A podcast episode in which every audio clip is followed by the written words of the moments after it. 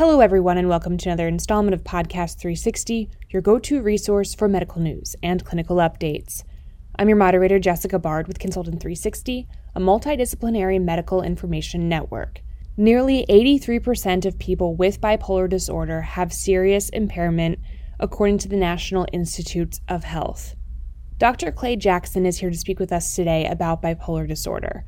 Dr. Jackson is an assistant professor of clinical psychiatry and family medicine at the University of Tennessee College of Medicine in Memphis, Tennessee. Thank you for joining us today, Dr. Jackson. How should a patient with bipolar disorder be managed? With respect, a patient with bipolar disorder should be managed as a person with a medical condition, not as an interesting case study or someone to be kept at arm's length in terms of clinical expectation. They should be treated with care.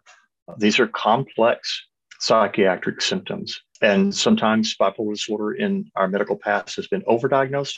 More commonly, it's been underdiagnosed. And typically, these patients have a great deal of suffering that they accrue through their treatment journey and their clinical journey of their experience. These patients often suffer their symptoms for about 10 years before they receive a proper diagnosis. So they can sometimes have some lack of therapeutic alliance or confidence. They may even be a little bit jaded about diagnosis and treatment. And so sitting down with some real old-fashioned psychoeducation and saying, hey, we think this is what is happening with you.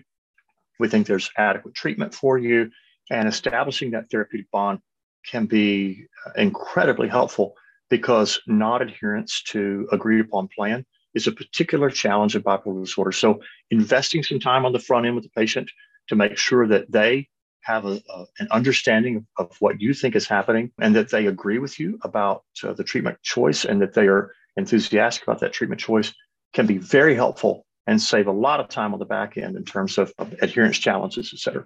I know you said this is a hot button topic here, the gaps in research in bipolar disorder. What are those gaps in the research? Oh, wow. Genetic polymorphisms that predict the onset of bipolar disorder, the early life adversity issues that can set up inflammation in the human body and brain that can impact bipolarity, both in incidence and severity. Developing pharmacotherapeutic agents which are efficacious for the illness symptoms and yet have a low adverse event profile. That's sort of the holy grail of pharmacology for bipolar disorder patients, because we have lots of things that work and we have lots of things that work pretty well, but many of those agents are associated with perturbations in the metabolic profile, weight gain, glucose disturbances, lipid disturbances. Some of the medications are inappropriately sedating.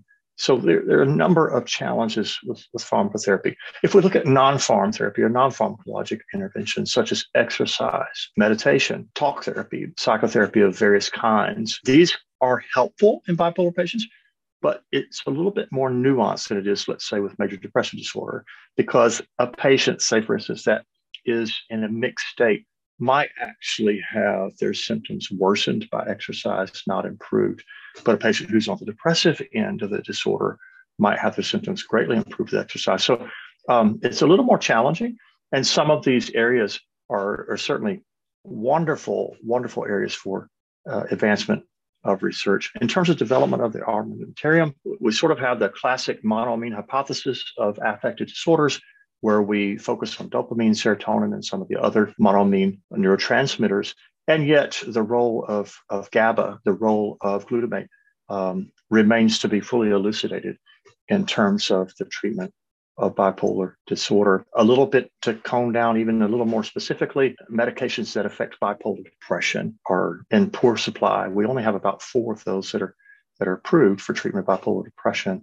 And then medications that can be used in pediatric patients. For obvious reasons, pediatric patients are not the first to typically be signed up for registration trials. And so an increase in understanding in agents that might be helpful in pediatric patients would certainly be laudable. And then some of the metabolic disturbances in pediatric patients can be even more pronounced. And so agents that would sort of have a metabolic light touch in the pediatric population would certainly be welcomed by all in the therapeutic community. What would you say are the key take-home messages from our conversation today? Bipolar disorder is treatable. These patients suffer, and they suffer markedly, even if they're on the so-called softer bipolar spectrum, which typically doesn't result in hospitalization or psychosis.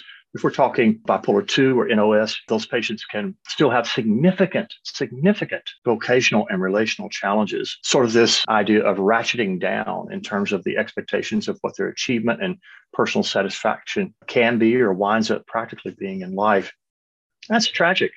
Human potential is lost. Human suffering is exacerbated by inappropriate or misdiagnosis of these patients, lack of diagnosis, and then inappropriate treatment, inappropriate lack of compassion and understanding.